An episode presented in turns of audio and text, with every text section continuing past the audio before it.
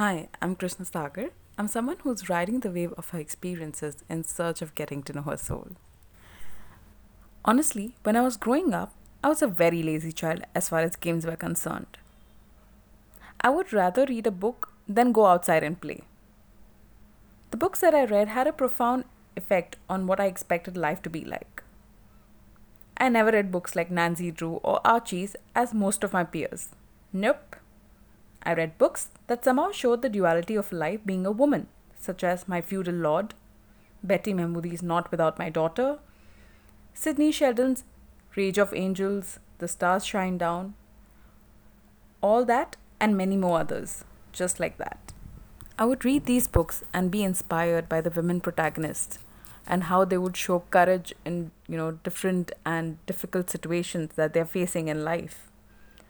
Little did I know, at that time, I was forming a foundation of what I wanted to experience in life. How? Let me explain. When I read these books, I formed a belief that in order for one to show up courageously in life, you need to face challenges. Hence, it is mandatory for me to face challenges in life, being a woman. Subconsciously, I attracted more such situations in life where I needed to be courageous. Thus, more situations in life which were not as per my liking. Early on, I would be told it's karma or it's life. When I started to read and watch shows on videos about LOA, that's law of attraction, I realized poor karma in life gets blamed unnecessarily. You want to see change or a shift in life?